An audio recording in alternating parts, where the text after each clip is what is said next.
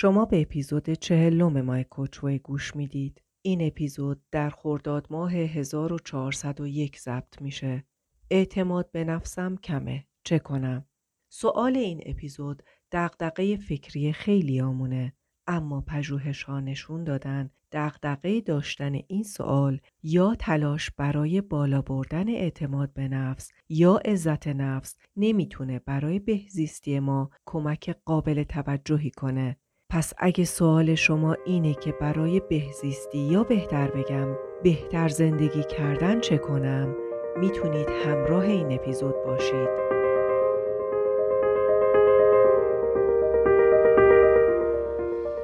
درود و سلام. به پادکست مای کوچ وی خوش اومدین. من شیلا رزاق کریمی میزبان شما در این پادکست هستم. حرفه من مربیگری یا به اصطلاح کوچینگ در زمینه توسعه و تعالی فردیه و دکترای کسب و کار با تخصص رهبری دارم. هدف از این پادکست روشن کردن مسائلیه که معمولا هممون توی زندگی باهاشون دست و پنجه نرم می‌کنیم و یاد دادن روش خودمربیگری خیلی خوشحالم که توی این راه با هم همراه میشیم خب بریم سراغ اپیزود چهلم با عنوان اعتماد به نفسم کمه چه کنم؟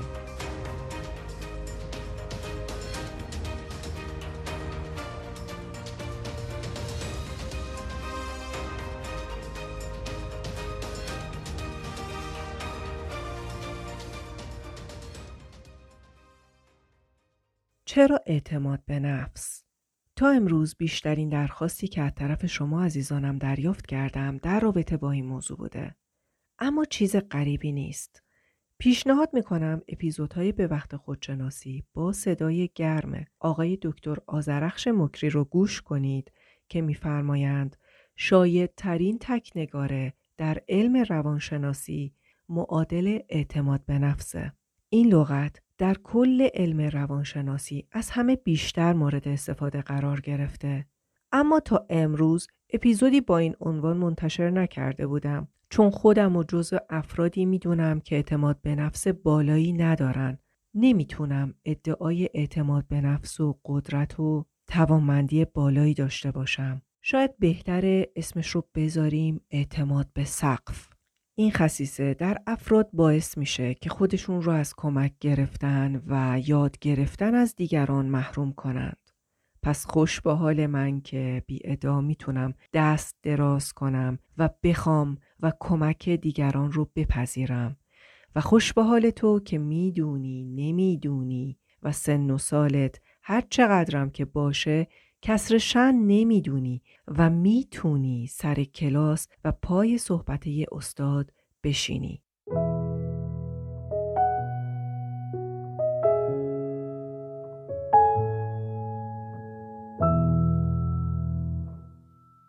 اما همه ما وجوهی داریم که دوستش نداریم. البته چرا دوستشون نداریم بماند.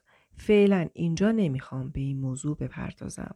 ولی برای اینکه بتونیم سطح رضایت از خودمون رو بالا ببریم بهتره که با اون قسمت هایی از خودمون که دوستشون نداریم صلح آشتی داشته باشیم. این قسمت هایی که دوستشون نداریم می‌تونه بخشی از جسممون باشه و یا بخشی از روانمون باشه یا هر دو. می‌خوام این مبحث رو از جسم یا همون فیزیکمون شروع کنم. چون ویژگی های ظاهریمون ملموس هستن می‌تونیم راحتتر ارتباط برقرار کنیم و درک بهتری از درون مایه آموزه این اپیزود داشته باشیم.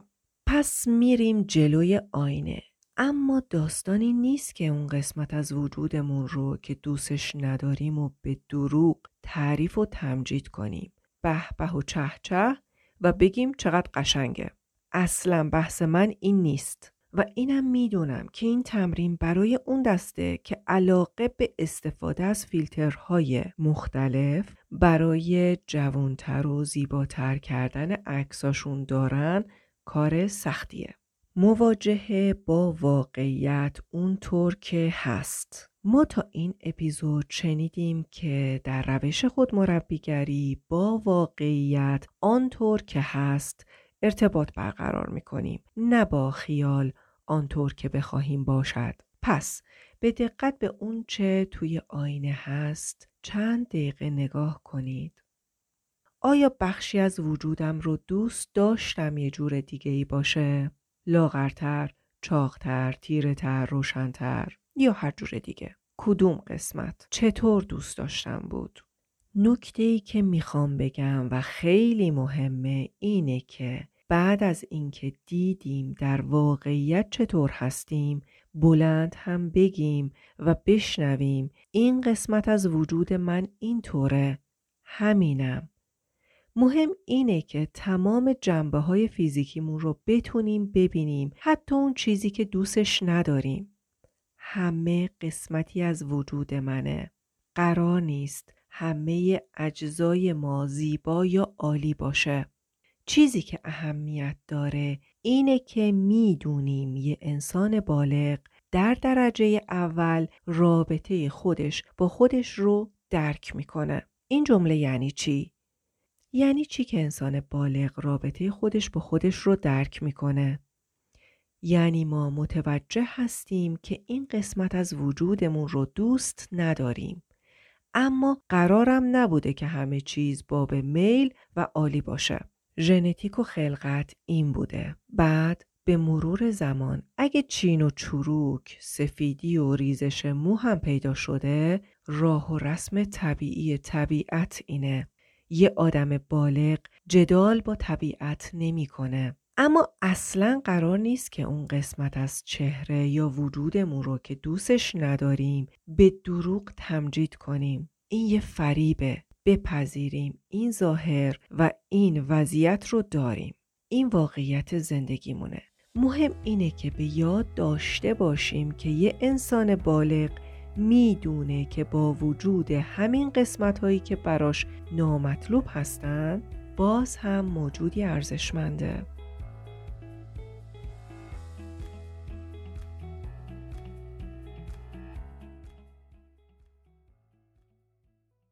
اینایی که تا اینجا گفتم اصلا به این معنا نیست که ما دست از بهبود مستمر اونچه خودمون رو دوست نداریم برداریم و بگیم اینه که هست دیگه. مثلا دندونام کج و کوله باشه اشکال نداره ارتودنسی نکنم و یا چیزای دیگه. اینطور رفتار کردن هم خودش یه نوع نپذیرفتن و فرار کردنه. وقتی شما از نامطلوب های خودتون فرار می کنید و نمی خواهید بپذیرید اقدام صحیح برای اونا انجام نمی‌دید چون حقیقت نامطلوب براتون درد داره و مدام دارید از این درد فرار می کنید. برای همینم موضوعی که می‌تونید بهش رسیدگی کنید کلا فراموش میشه. از هر چیزی که فرار کنیم به سمت اصلاحش نمیریم. ما زمانی به اصلاح چیزی می‌پردازیم که با واقعیت وجودش و موجودیتش مواجه بشیم. من تا زمانی که ندونم شیشه عینکم کثیفه اونو از چشمم در نمیارم و تمیز نمی کنم.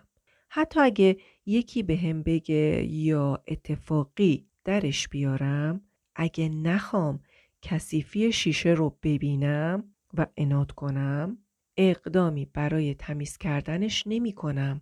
نکته مهم زمانی که دارید خودکاوی و خودمربیگری می کنید با واقعیت هایی مواجه میشید که دوست ندارید. پس لطفاً از این عبارت بپرهیزید که من نباید این احساس رو داشته باشم. فکر کنید شما طراح هستید و کلی کاسه کوزه جلوتونه. شما قرار رئالیست با دیتیل این سوژه رو طراحی کنید.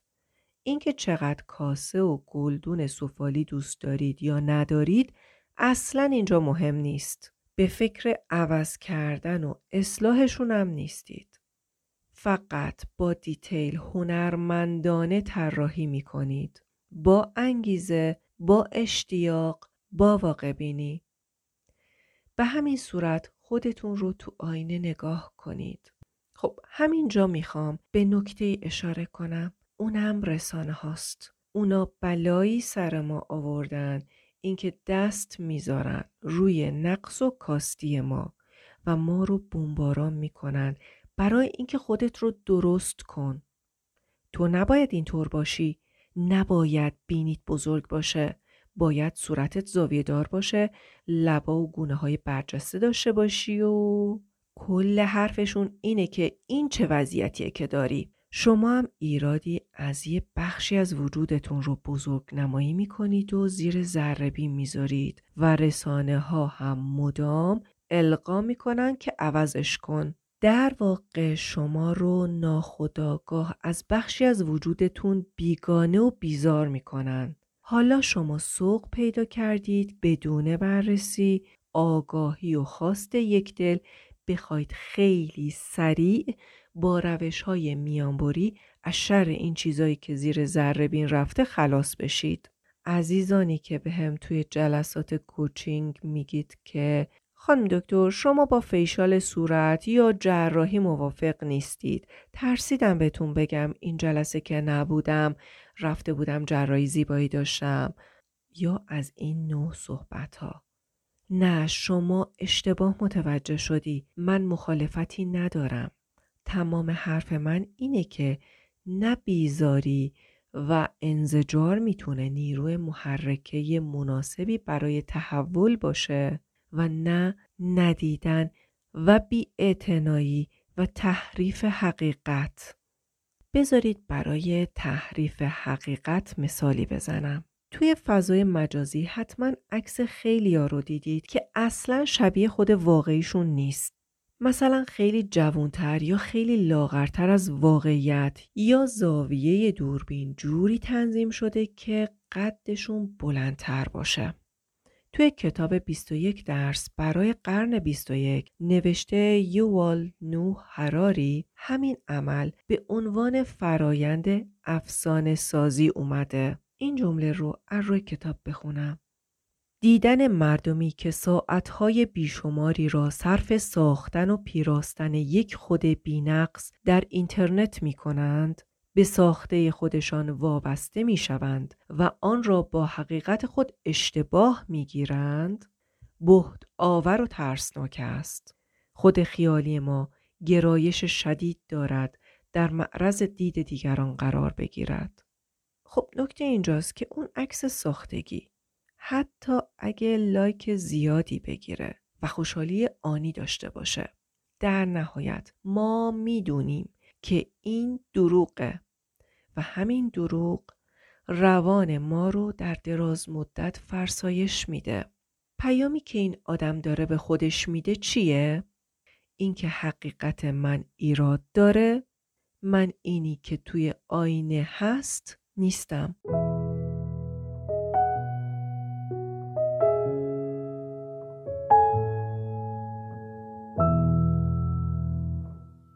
پس تا اینجا گفتیم که راه اصلاح اول با پذیرش آگاهانه و چشمای باز شروع میشه.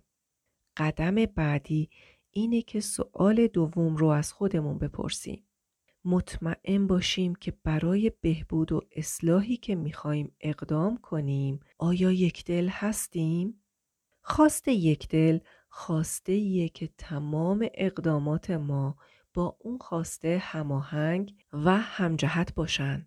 برای اینکه خواسته یکده رو مشخص کنم مثال مادری رو بگم که ازم برای سلامت پسر کوچولوش مشورت خواسته بود به هم گفته بود دوست داره پسرش که از چاقی زیاد نمی‌تونه درست حرکت کنه سالم زندگی کنه. از طرف دیگه وقتی عکسای اینستاگرام بچهش رو می‌دیدم دیدم این مادر داره از عکسای بچهش کلی توجه و لایک می‌گیره و خوشخوششه. پس بهتره بدونه که خواسته او یه خواسته یک دل نیست. حالا بیایم سراغ جنبه های روانمون. و از همین پنجره چشمان باز و پذیرش آگاهانه و خواست یک دل بررسی کنیم. اول از همه یک نکته جالبی بهتون بگم. وقتی شما میپذیرید که در رفتارتون یه نقصی وجود داره مثلا عجله کردن نه بهتر از زیادی آهسته بودن مثال بزنم که خودم زندگیش کردم من یواش و آهسته کار می‌کنم صرفا وقتی شما می‌بینید و میپذیرید که آهسته عمل می‌کنید فقط همین آگاهی و آگاه بودن قدم اول در جهت بهبودی وضعیت موجود ایجاد می‌کنه. تا آگاهی افزایش پیدا نکنه و حاکم نشه نمی‌تونید چیزی رو بهبود بدید. اما نکته مهم اینجاست که این آگاهی با مهر و شفقت به خودتون همراه باشه. حالا منظورم از مهر و شفقت چیه؟ مثلا وضعیتی رو فرض کنید که تو اون وضعیت همسرتون دم در تو ماشینه. قرار بود با هم جایی برید و شما تو خونه تازه دارید حاضر میشید یا دنبال یکی از وسایلتون میگردید. ممکنه اصلا دقت نکرده باشید که این موقعیت همیشه تکرار میشه. هم باعث رنجش همسرتونه که همش منتظر شما میمونه و هم باعث رنجش خودتونه که عقب موندید. به جای اینکه با بیزاری و انزجار به خودتون حمله کنید و بگید من آدم شلخته و وارفته و فسفسیم. منظورم اینه که با یک خود انتقادگری مخرب و حس استیصال و درماندگی و بیچارگی بخواید قبول کنید که یه خصلت نامطلوب دارید که موجب اذیت هر دوتون و آسیب به رابطتون میشه. اه من چرا اینجوریم؟ به جای این شیوه با یه تغییر ادبیات وقتی که متوجه شدید که دارید کند و آهسته عمل می کنید و عقب موندید با خودتون بگید که من الان دارم آهستگی و کند عمل کردن رو تجربه می کنم. یعنی به عنوان فائلی که یه وضعیتی رو داره تجربه می‌کنه. نه کسی که یه خصلت نامطلوب رو به خودش چسبونده و داره با اون خصلت برای خودش هویت پیدا می‌کنه که من فسفسم.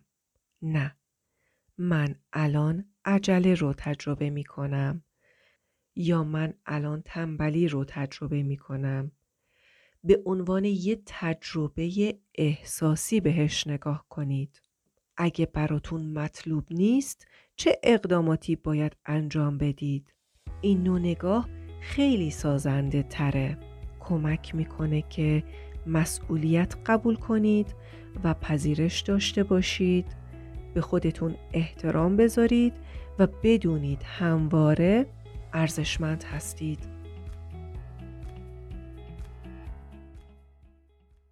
حالا دیگه وقتشه قلم به دست. خیلی متمرکز روی یک کاغذ بنویسید که چه چیزهایی رو در مورد خودتون دوست ندارید. می‌تونه فیزیکی باشه، روحی، روانی، خصلتی، رفتاری، چیزی که دوستش ندارید. در مورد خودتون اون چیزی که مطلوب به نظر شما نیست. بدون اینکه خودتون رو از خودتون قایم کنید. یعنی همه چیز رو ببینید. خیلی جسورانه و رو راست مواجه بشید با خودتون. یک دل مشفقانه و مشفقانه در پناه خدا باشید.